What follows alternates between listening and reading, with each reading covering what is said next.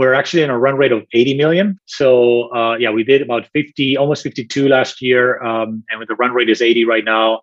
obviously, the valuation, you know, is is I would say clearly more than 10 times. You are listening to Conversations with Nathan Latka. Now, if you're hearing this, it means you're not currently on our subscriber feed. To subscribe, go to getlatka.com. When you subscribe, you won't hear ads like this one. You'll get the full interviews. Right now, you're only hearing partial interviews. And you'll get interviews three weeks earlier from founders, thinkers, and people I find interesting. Like Eric Yuan 18 months before he took Zoom public. We got to grow faster. Minimum is 100% over the past several years. Or bootstrap founders like Vivek of QuestionPro. When I started the company, it was not cool to raise. Or Looker CEO Frank Bien before Google acquired his company for $2.6 billion.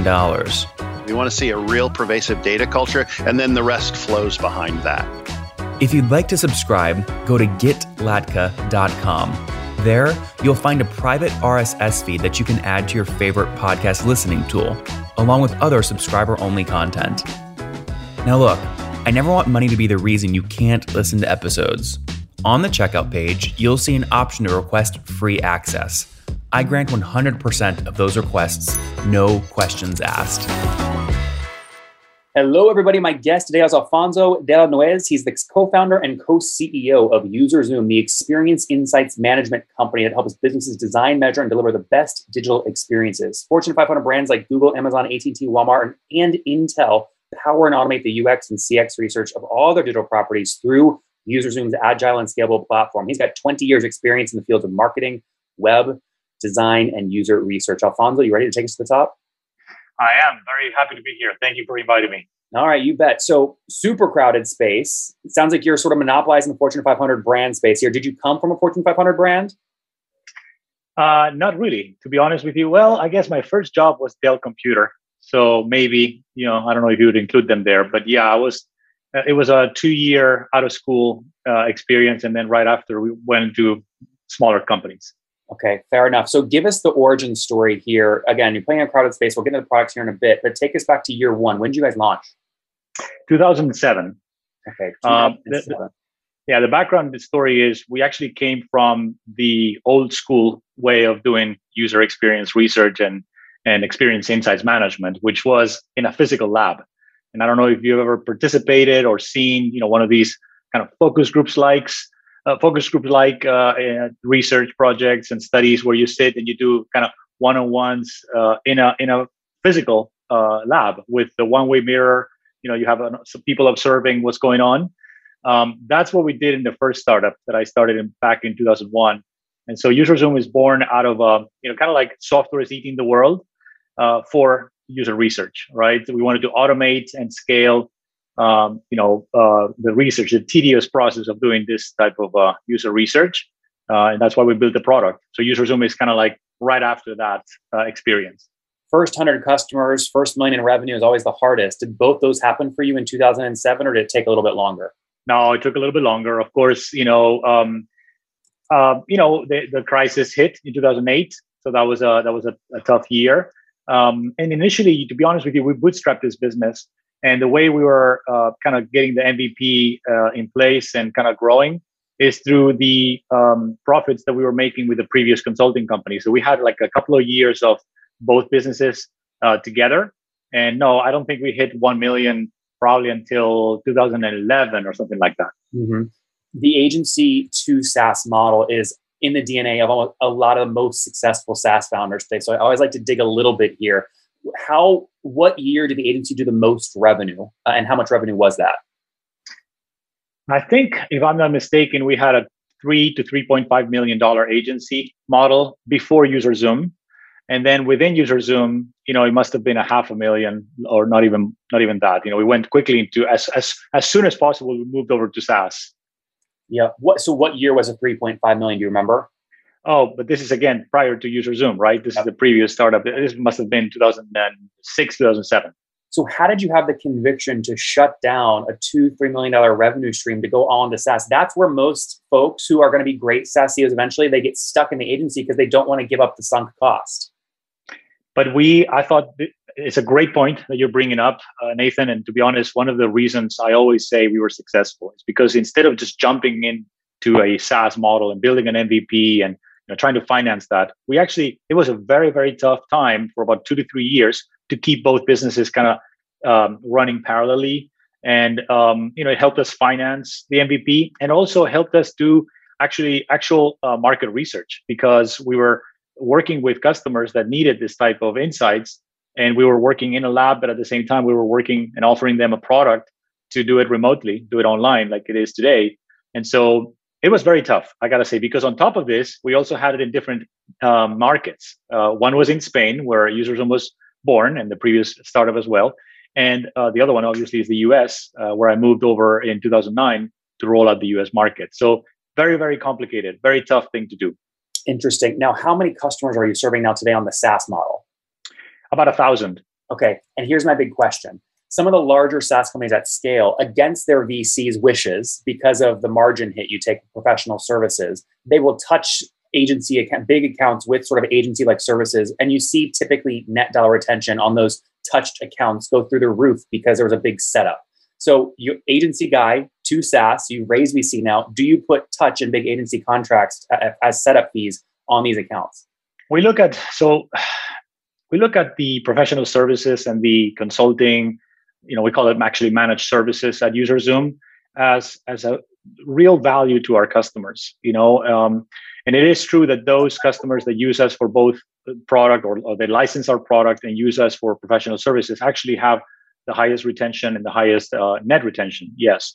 However, um, it's also related to the maturity of the market. Some customers just need that, and they they need handholding or they need you know, we, we actually provide more of a uh, advisory uh, type of services.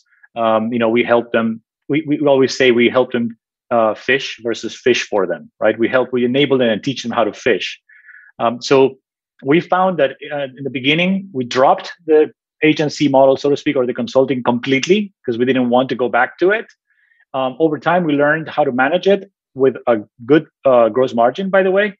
Uh, so it's not, you know, first of all, about only it's only about 20% of our of our revenue is coming from you know other than license other than sus- product subscription um, and second of all we're doing a good job at um, selling the value and, and getting some good margins from this from it as well sorry what's good margin on managed service well i mean back in the day for us it was like a 20 to 25% but right now in UserZoom we're sitting at close to 30% Wow. Okay. Interesting. Thirty percent margin. Yeah. That's interesting. And growing okay. and growing. That's that's impressive. Yeah, it's impressive. Okay, so so help me understand if, if I'm going to sign up, if someone's listening right now, they're an enterprise brand, they want to sign up for UserZoom. On average, what's a customer going to pay you to use your tool set?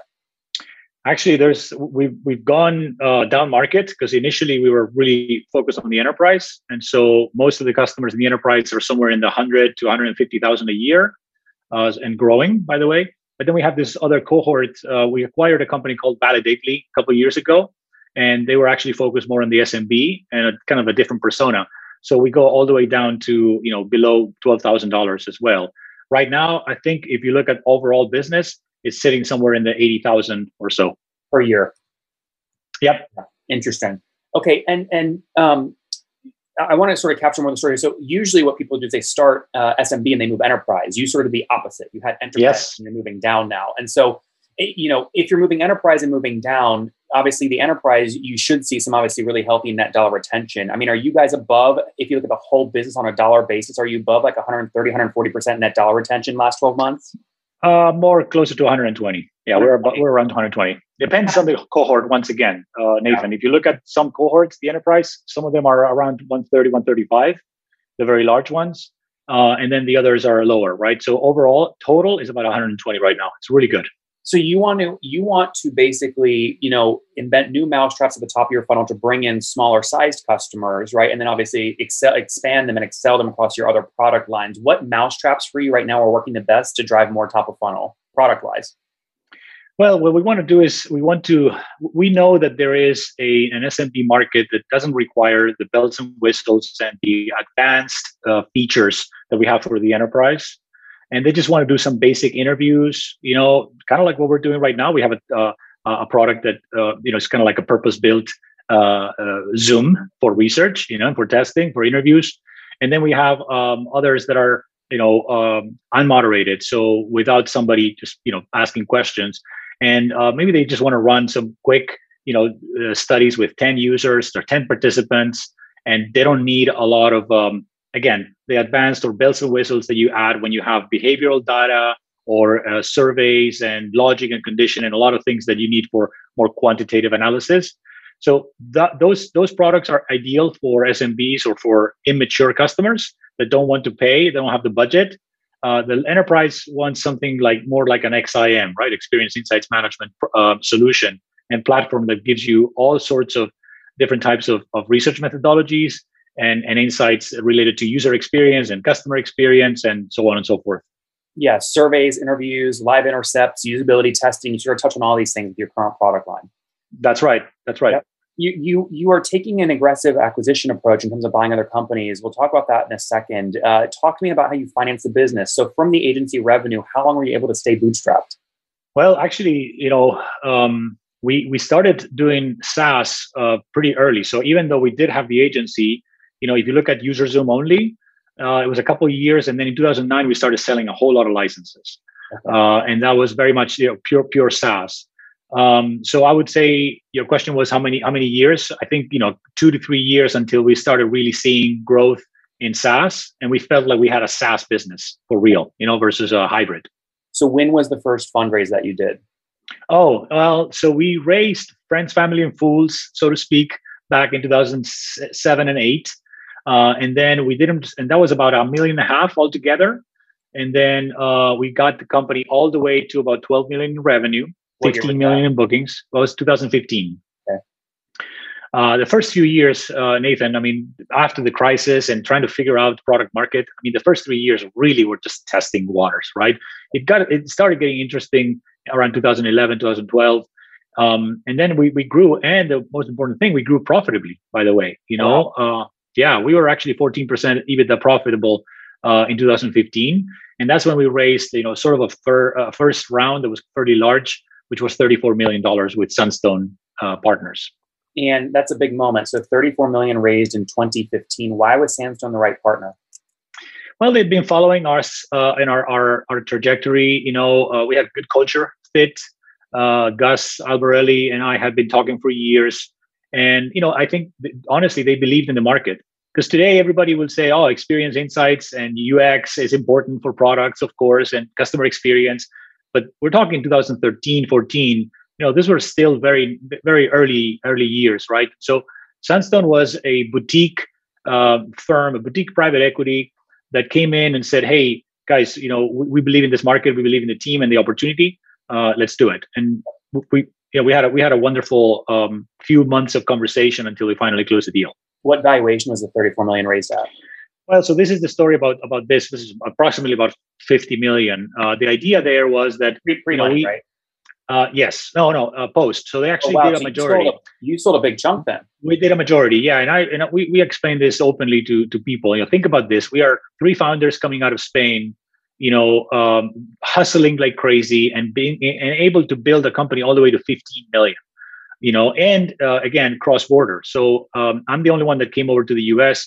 My two co-founding partners and the whole engineering team stayed in Barcelona. Wow. So it was it was very tough. I think we did something amazing, you know, and I'm very, very proud of that. By the time we got to that uh, 2015 year, we knew that we had to raise. We knew that we wanted to grow a big business. And Sunstone came in and said, "Look, we can give you a, a you know a smaller check and continue going, or we can give you a bigger check.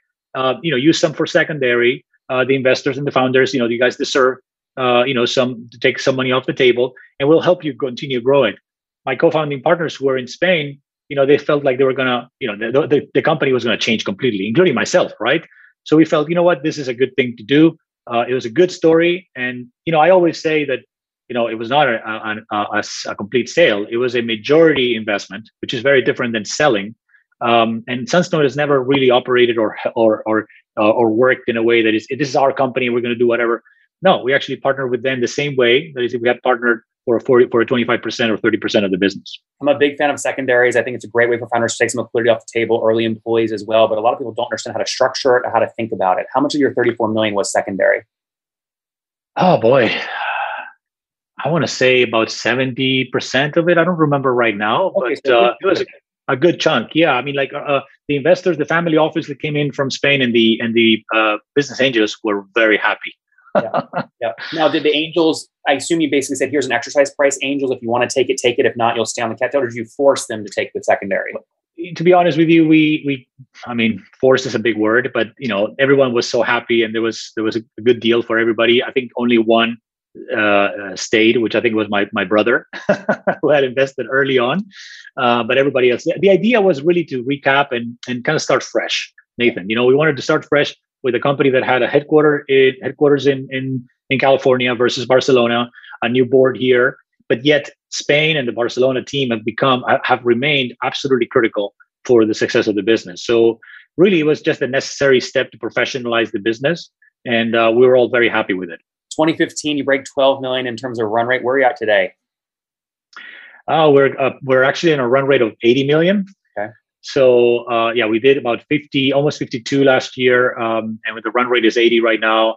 obviously, the valuation, you know, I, I, don't really want to talk about it to be honest with you, but it's you know, is is I would say, uh, well, clearly more than ten times uh, what what was back well, in. That, that's a big moment, Alfonso, right? I mean, more more than ten. Uh, well, more than well, I guess maybe it's not right. So, I mean, you tell me if you can share this. Are you part of sort of unicorn club? Have you passed a billion dollar valuation yet, or no?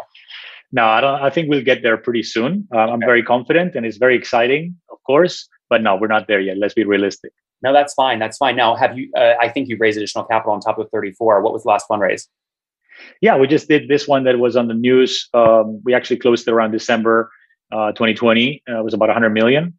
Um, and uh, yeah, the the idea there was that um, you know um, we have we have a big market opportunity ahead of us, and so Owl Rock came in and said, "Hey, uh, we want to be part of this journey. Uh, we love the team, we love the vision, we love the market."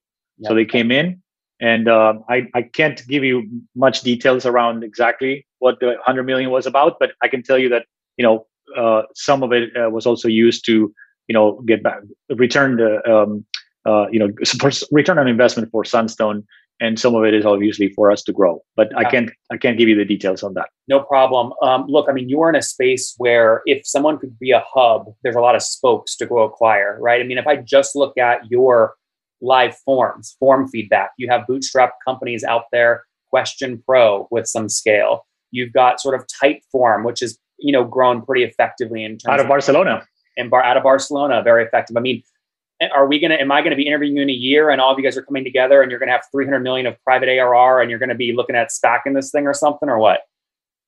Yeah, I'm not so sure about that. Uh, I do believe, and yes, you've seen the uh, our our uh, M&A record is actually pretty good. You know, we've yes. done four, actually four with the EnjoyHQ recent deal.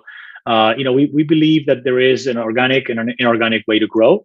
And this is, yeah, this is a very fragmented market. Uh, so we think that there's a lot of point solutions out there that could be part of our platform. You know, we have both, uh, we have we have both the the collection, the data collection, as well as the analytics within our platform. And then let's not forget the whole panel and sourcing business uh, that we also offer. So it's a it's a very broad solution.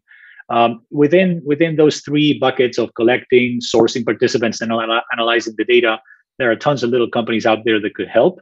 Uh, but to be honest with you, right now we're very focused on what we did with EnjoyHQ because we think it's a phenomenal um, fit for our vision of you know uh, providing a, a, broad experience insights management uh, solution. And uh, you know I'm going to be focusing. We're going to be focusing uh, a lot on that for the next year for sure. I'm going to wrap up here with some quick questions. Team size, total team size today. About 300. And how many engineers? about 80 to 90. How many quota carrying sales reps? Somewhere around 50 True or false? That's a key way for you to drive growth. They have expansion revenue targets, and they're they're hitting it. Sure, it's a good. It's a it's a key. We, we are we are the vast majority of our growth comes from expansion. Yeah, yeah, that makes a lot of sense. So it, it, you said one twenty percent in your top cohort in terms of net revenue retention. Peel that onion for us. What's gross revenue churn look like? Uh, gross revenue is somewhere in the gross retention is somewhere in the 86 okay got it so then you're expanding 34% to get to 120 together Yep, expanding quite a bit. Really impressive, very impressive. Okay, let's wrap up with the famous five. Number one, favorite business book. Good to Great by Jim Collins. Number two, is there a CEO you're following or studying, Alfonso? You know, I follow a lot of them. To be honest with you, uh, it's impossible. It's like picking one of my kids. But you know, I really liked Richard Branson, uh, his style and his inspiration and his positivity. Besides your own, what's your favorite online tool for building UserZoom? User Zoom. No, besides your own. well, we use UserZoom to build UserZoom, uh, Yeah. and it's our it's our main source of of insights, of course. But no, I mean we clearly love all the cloud, uh, you know, collaboration tools. Uh, we we love um, uh, Google and Slack, and uh, you know, a company called like Chorus also is doing a phenomenal job for us. Okay, great. Uh, how many hours of sleep are you getting every night? I'm good with six. Okay. And situation, married, single, kids. You mentioned kids. I'm married and I have two kids, one 13 year old who was born in Spain, in Madrid, and is a boy. And I have a, a very American five year old girl, Busy guy. How old are you, Alfonso? 48. Last question. What's something you wish you knew when you were 20? I think culture eats strategy for breakfast. Guys, there you have it. UserZoom launched out of an agency that did 3.5 million back in 2007. They scaled, finally broke that million dollar run rate in 2011 when they raised some, from some family and friends. Uh, prior to that, then the big year in 2015, break a 12 million dollar run rate, do a 34 million dollar raise at a 50 million dollar valuation. It was a majority sale, majority investment, but now they're scaling rapidly. Uh, past 52 million bucks in ARR last year, now at an 80 million dollar run rate. Brought in another 100 million from a new partner at more than a 500 million dollar valuation. Has looked to scale in the space with their team of three. 100. Alfonso, thanks for taking us to the top. Thank you, Nathan, for having me.